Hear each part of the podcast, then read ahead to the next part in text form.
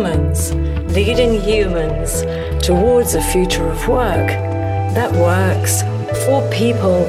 A smorgasbord of snackable stories to help you be a more effective leader.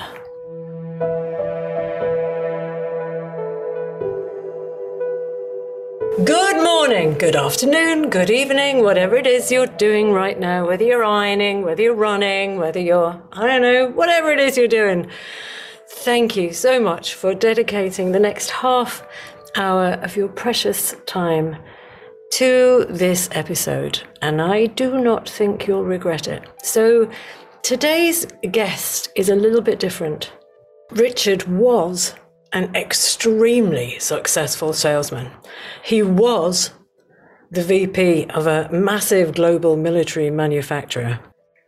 You've probably heard me say before that people don't learn by being told, they don't learn from training, they learn from experience. And sometimes, when leadership and the operating model that the company works within are a bit balked, those experiences are not always very nice. Now, I met Richard a few years ago, and his story really stuck with me.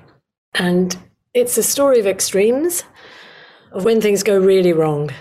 And it's a story about how not to lead a company.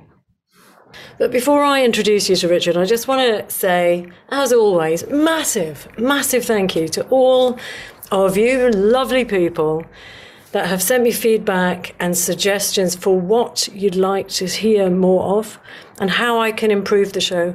And who would you like for me to invite to be a guest on Humans Leading Humans? Your, your feedback is really, really important to me.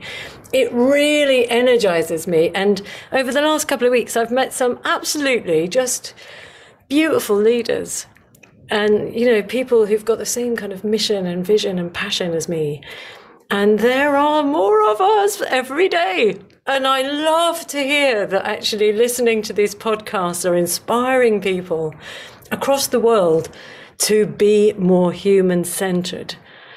Do you know what? I think that this human centered leadership thing could, it might really take off. What do you reckon? Oh, yeah, the other quick thing, really quick. Um, there have been a number of PRs who've reached out to me um, over the last couple of weeks to try and place their clients on my podcast. And I'm really, really honored. But I just want to make it clear what the kind of the USP of this podcast is.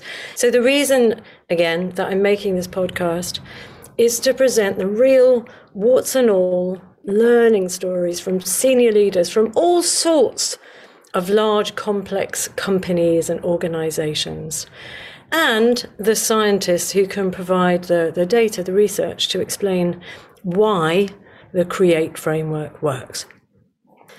The reason I'm making it is to make leaders believe that transformation is really possible, to inspire them to try to be better and know that they can be because they're hearing people telling their stories. And one day, all of these stories will be aggregated into like a handbook, which is going to be called something like You Don't Have to Be a dot, dot, dot, dot, dot, to be a leader or something like that. So, as much as I'd love to feature coaches and startups, it's just not what this particular podcast is about. So, I am really, really honored, uh, dear PRs, and I hope that you find podcasts that are right for you, but this is probably not it. So, if you have suggestions of people that you'd like to hear from, that whose stories you'd like to hear on this podcast, please do email me. Just email me, reach out to me. It's cats at wearebeep.com. Or you can head over to catskeeley.com and sign up to the Humans Leading Humans newsletter, which doesn't go out too often, so it won't fill your inbox. Anyway, let me introduce you to Richard Bistrong.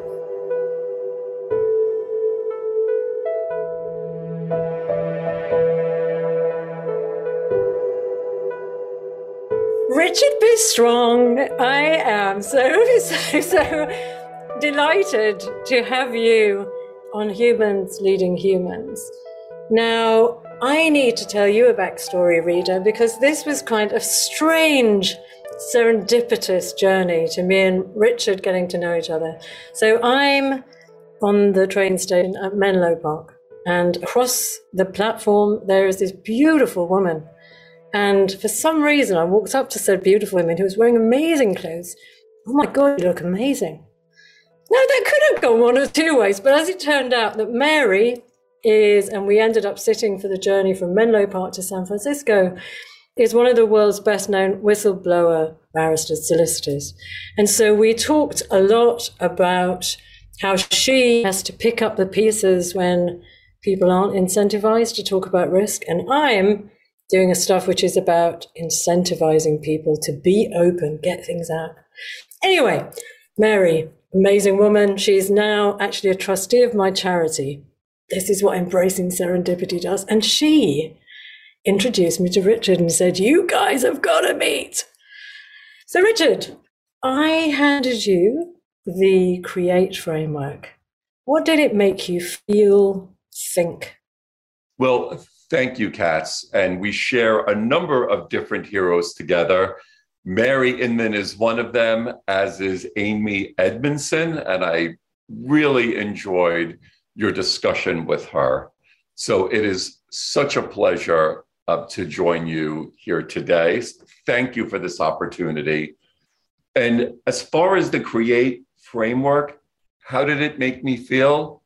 I'd have to say uncomfortable because when I look at the model, some of these variables, well, they just won't sit and be comfortable with each other without organizational focus. So, for example, two that popped out at me are courage and reward. I think if organizations don't focus on those as partners, they might actually end up in friction as a zero sum game instead of complements to success. So I'm really excited about digging into the details of the framework. And I think the point you've just made is like these are the conditions in which humans thrive. But to embed these in the way in your operating system is not easy. You have to think about architecting, making sure that you're really thinking through how do we set up the right conditions. Anyway, Richard, you've had a very, very interesting life, I think we can safely say. What's been your journey? So, Katz, generally speaking, my journey is one from commerce to corruption to compliance. I guess I like things that all start with the same letter. So I spent 20 years as a sales executive, half of that as a vice president of sales, focusing on the United States market. And then the second 10 years as the vice president of sales on everything but the United States market, the VP of international sales and marketing. And although it was for a defense uh, firm, there was nothing particularly unique about my former employer. So, in terms of its structure, its branding, the organizational style, it's not a defense journey that we're going to be talking about today. Okay, so it's time. What's your story number one? So, I guess the first part is let's talk about from commerce to corruption. So, I've had 10 years of wonderful sales success in the United States market, which, if we had to characterize it, it would be rich in opportunity and low in what we might think of as interaction and corruption risk. And then in 1997, so I am very much dating myself right now, I get this role as the international sales vice president uh, before I take my first flight. And, and by the way, I have a, an advanced foreign policy degree. So I'm extremely excited about this new role. Before I take my first flight, I sign anti bribery paperwork. So it's very clear that engaging in international business, you can't bribe someone to win business or retain business. It's the US FCPA, and it's a rather simple law. I sign off on it, and off I go.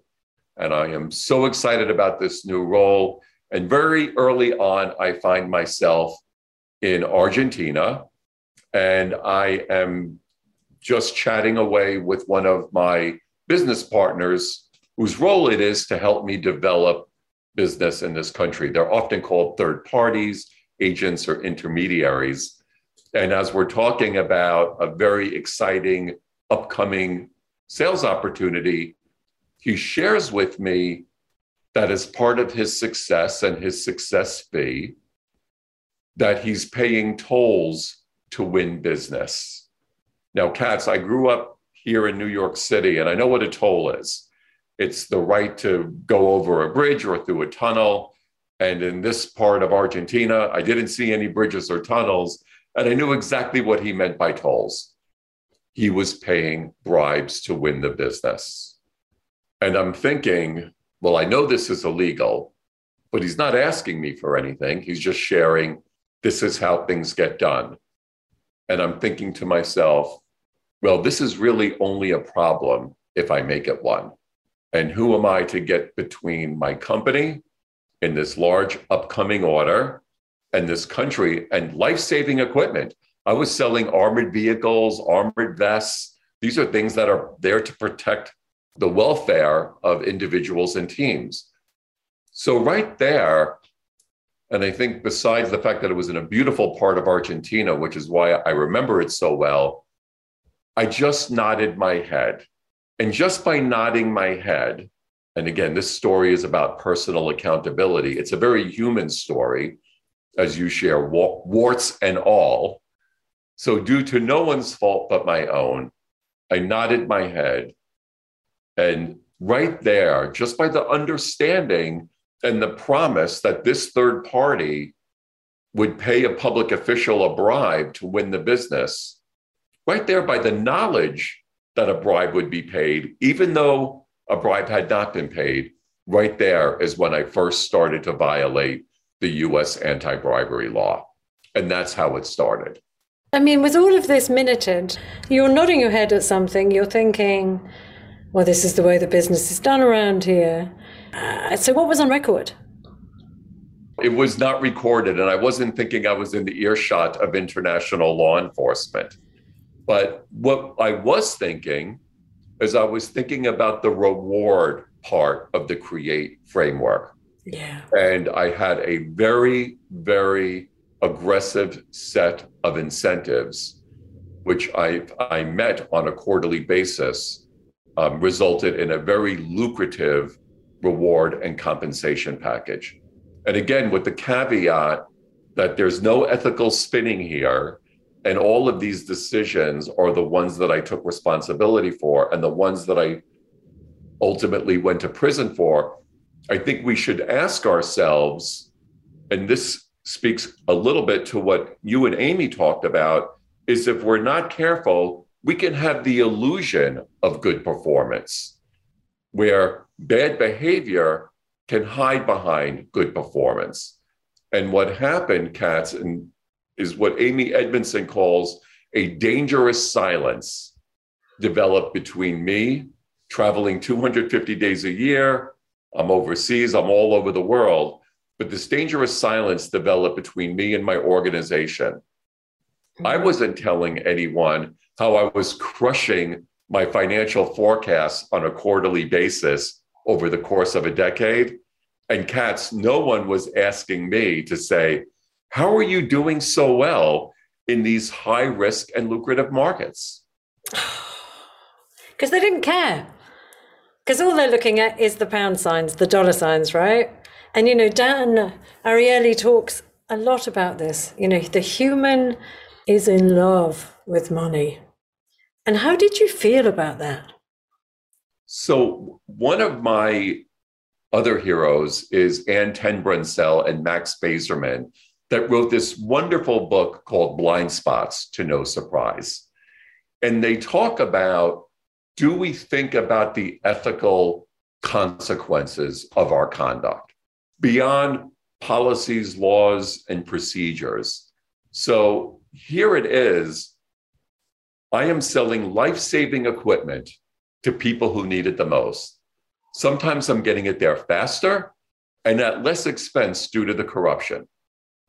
So, this end user, the country, is getting a life saving product.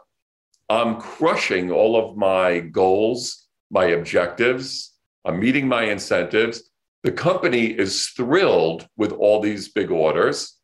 The end user, the public official, who is sometimes paid at what we might think of as poverty wages, I'm thinking, well, he or she gets a little something to make ends meet. The third party moves on to the next opportunity. I looked at it as one big win win. And there is a wonderful piece of behavioral research, and I know we're big fans of this subject, by Francesca Gino, who wrote a wonderful book called Sidetrack. And this research was co authored by Dan Ariely and Professor Gino. And what it says is if we think our unethical conduct benefits others, like I did, that it becomes morally acceptable. And even scarier, cats, we think of ourselves as virtuous and altruistic. And that's how I looked at my operating environment. And I think we could probably say that about many leaders in many situations that actually it doesn't matter how, looking back, it seems terrible. All the way through it, they'll be rationalizing it to themselves. They'll feel good about it. They'll make all sorts of narratives. Fascinating. So then, your story number two, Richard. So the story number two is about 10 years later, I find myself sitting in federal prison because ultimately, this nodding, or what started off at nodding, that's not what I went to prison for, but it really was the beginning of a slippery slope where I rationalized and justified the next bad act to the one prior. Right now, we can talk about, and this is so fundamental to Amy's work, the slippery slope doesn't have to be one, right? But sometimes, Katz, the toughest people to speak up about are ourselves. And especially where that dangerous silence, in my case, well, it got deeper and deeper and wider and wider over the course of 10 years. But it ultimately ended with me getting sentenced, and I've got 14 and a half months in a US federal prison to think about yes. what happened and what does life look like now. And someone said, You've got 14 and a half months to think about what you want your life to look like when you're done with this sentence. And in the federal prison system, they, they don't let you do a lot of things, but they let you read. And I started to pick out books that I really wanted to read. And I had those sent in to me so I could read them and I had them staggered so I could have time over that 14 and a half months. The one that changed the course of my life was Reinventing You by Dorie Clark. And what Dorie gave me an appreciation of is that warts and all, our stories, if we share them openly and transparently, can be learning moments for others right? As I think you shared in your um, podcast with Emily, that we can learn by experience, not just by training.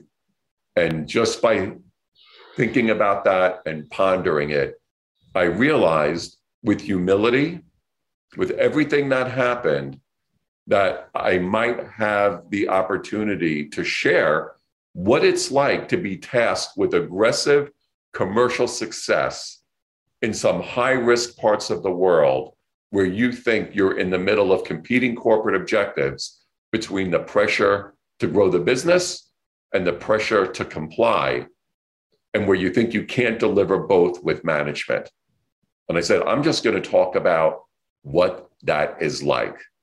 And so when I left prison, I just started a simple blog on Google. I don't even think it exists anymore and just started sharing my story. And that ended up starting what would become a global ethics, compliance, and anti bribery practice. So, looking back in those 14 and a half months, I'm guessing that there were pivotal points of, you know, and I think I, I can honestly say that listeners, I think we've all been in situations where we're under pressure and we kind of know what we're doing isn't quite right but you shut up because it's you don't want to lift your head above the parapet and you want to get to that goal. Were there points in those 20 years, or in the certainly in the last 10 years, where you can think something should have happened that would have changed my journey? The organization should have done something to take away the, the risk, not the risk, the temptation of just keep pushing for those crazy, crazy figures. So, again, with the preamble that this is no one's fault but my own, I want to rewind to 1997 when I'm going from a role that is rich in opportunity and low in risk to one that is less in opportunity. International sales cats are more, they're larger, but they're farer and fewer in between. And there's high risk, there's very high interaction risk. And giving someone a piece of paper that says just say no to bribery and off you go with these aggressive incentives. You know just say no cats that's a wall poster. That doesn't operationalize ethics and integrity. And then all of the sudden right out of the gate i'm succeeding and i'm exceeding my sales figures. That's where that dangerous silence if someone would have been calling me early to say, Richard, we put you in this new role. We know that bribery risk is inevitable. You should be calling us for help. You should be struggling. No one was asking what Amy shared is, you know, at the end of your podcast with our ask, what are you seeing out there? What's going on? And I think, Katz, if if the company was reaching out to me even if I wasn't reaching out to them, or maybe especially if I wasn't reaching out to them, early on, before this slippery slope really started to cement, I might have said, I'm having a tough time. And as Amy shares, no one likes to say they're struggling and confused. But I think with proactive business outreach, particularly in the environment that we're in right now in 2022, that this type of what's going on out there, what are the risks, that the more we're asking people for that type of information when there's not a crisis at hand, as Amy's research demonstrates, the more likelihood there is that people will reach out for support when they are facing a stubborn and inevitable ethical dilemma. And the chances are that the people back in the office, they didn't really want to know. They didn't want to know you were doing this. They knew the money was coming in, right? They've ticked the box of getting you to sign that form. The rest of it is invisible. Great, crazy situation. And I, I want to ask you more about prison, but I think we need to move on to the story number three. That must have been, I can't imagine. I don't I just need to, listeners, one of the thoughts that came to mind when we're in lockdown uh, and I was going for walks every day. I walked for 12,000 steps every day. And it was the first time that I thought, holy moly, what must it be like to be in prison?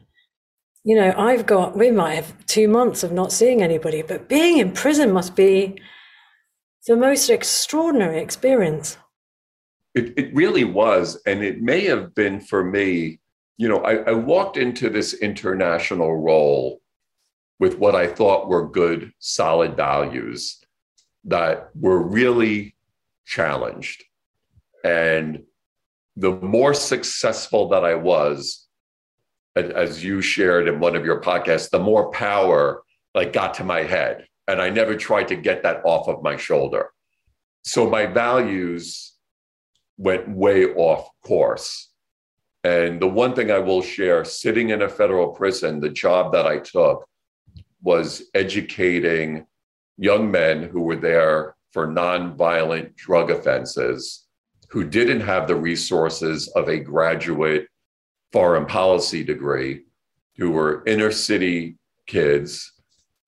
I called them kids, they were a lot younger than I was. And I helped to educate them, to give them the, the resources that they need so they would be least less likely to offend because they would have educational skills when they were released from prison.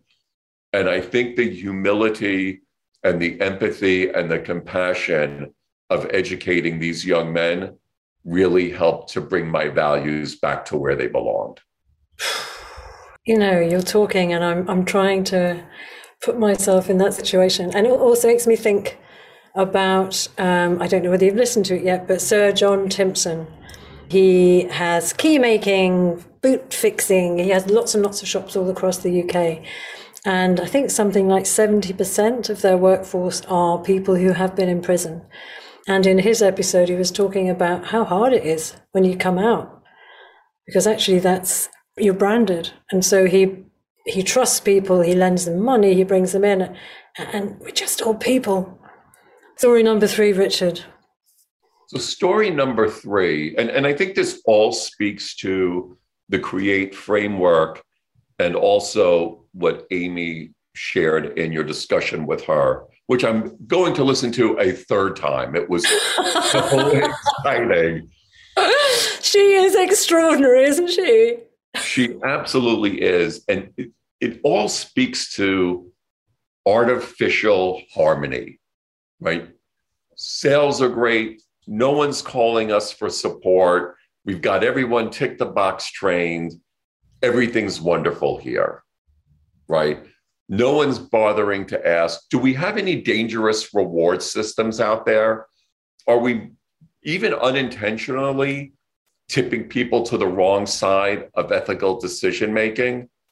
Are we not asking open ended questions like, what are we missing? What are you seeing out there? And I think Amy really nailed it when she said, we need to care about what we don't know. Yeah. That's just so critical to the success of the entire framework.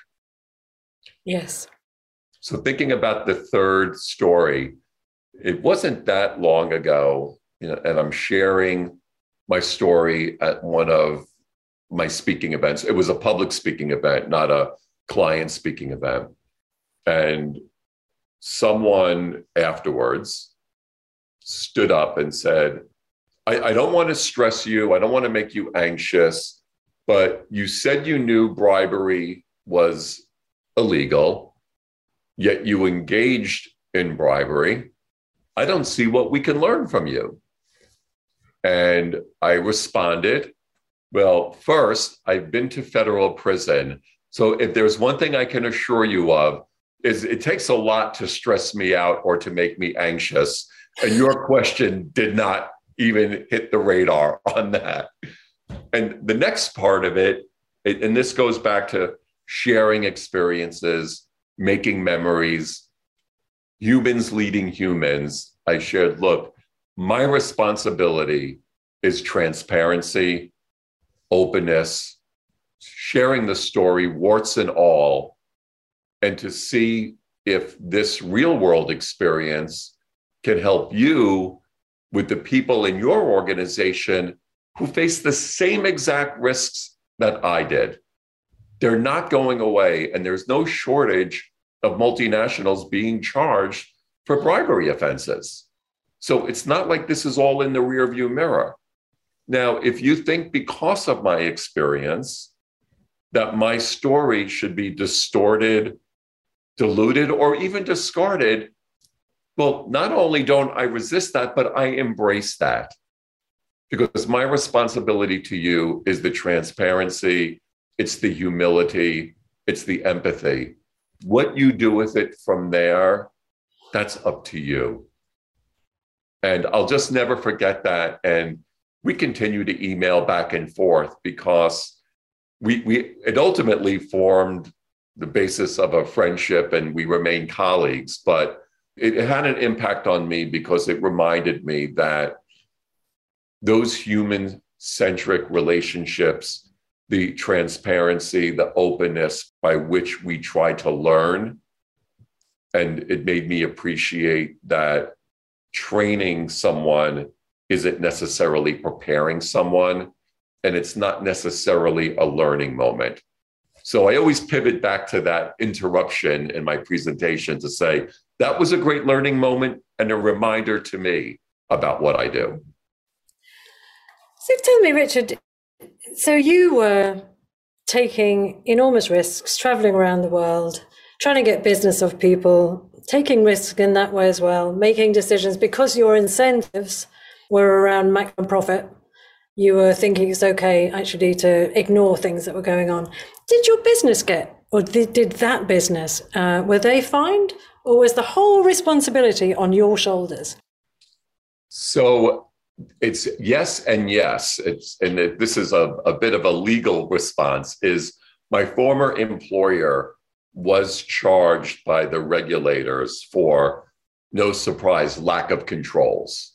So they paid a criminal fine, a civil fine, what they call the uh, forfeiture of profits or the disgorgement of profits. Ultimately, they were purchased by another entity that had a more robust ethics and compliance system other than signing paperwork. So the government was satisfied that during or because of the acquisition, that my former employer would now have a more robust framework. But for a number of different reasons, Katz, I was the only one that got locked up. Now, it takes a village to do this. It takes a village to do something right, and it takes a village to do something wrong.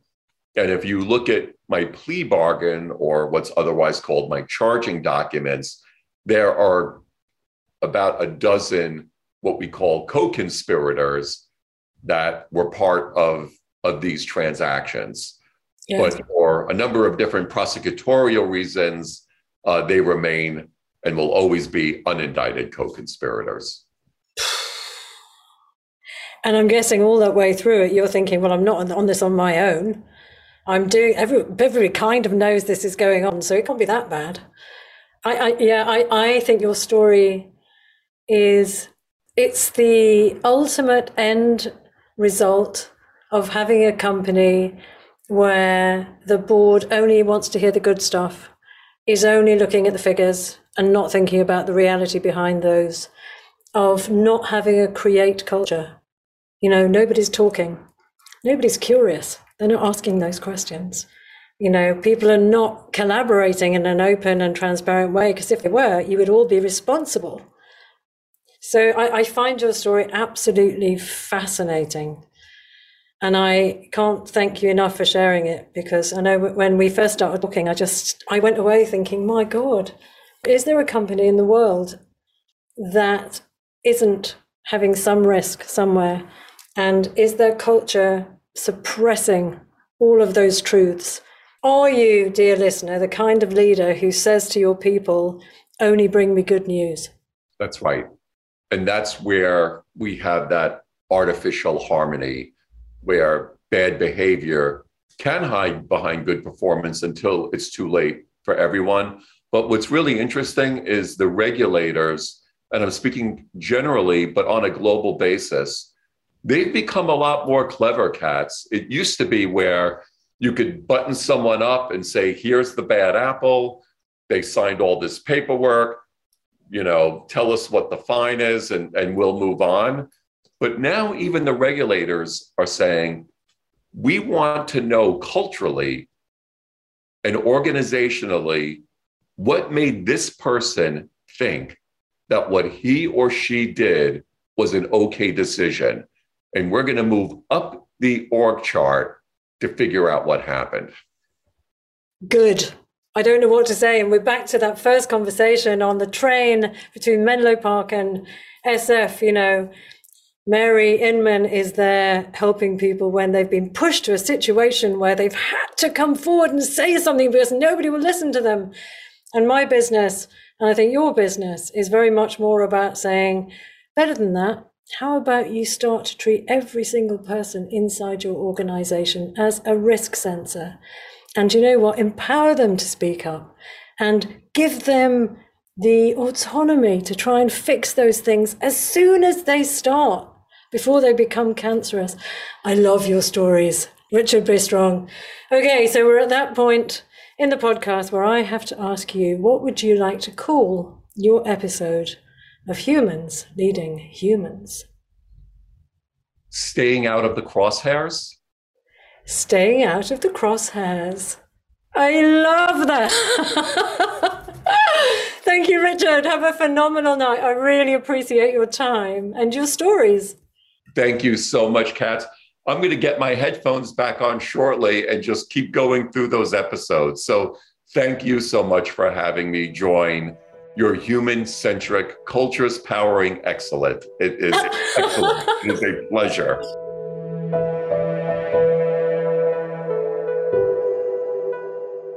Wow. What a story. Richard, I, you know, I suppose the thing that kind of bubbles to mind is just thank you for being courageous enough to just get out there and tell that story. Please keep telling it. Dear listeners, how many times have you been under so much pressure and you've ended up doing something that you kind of know you shouldn't do it, but you do it anyway because you're trying to hit targets? in a way, Richard and the fantastic Mary Inman and Beep, we're all looking at risk from different angles. It's funny when I'm talking to leaders for the first time about what we do at Beep, I can almost see the fear in leaders' eyes when I talk to them about incentivizing people at all levels, in all departments, to speak up about all of those little problems, all of those little risks, because that's what Beep's about. Incentivizing leaders and then change makers across the whole organization to speak up about those little things that can be improved and then empower them with the tools and the permission to co create and activate those solutions.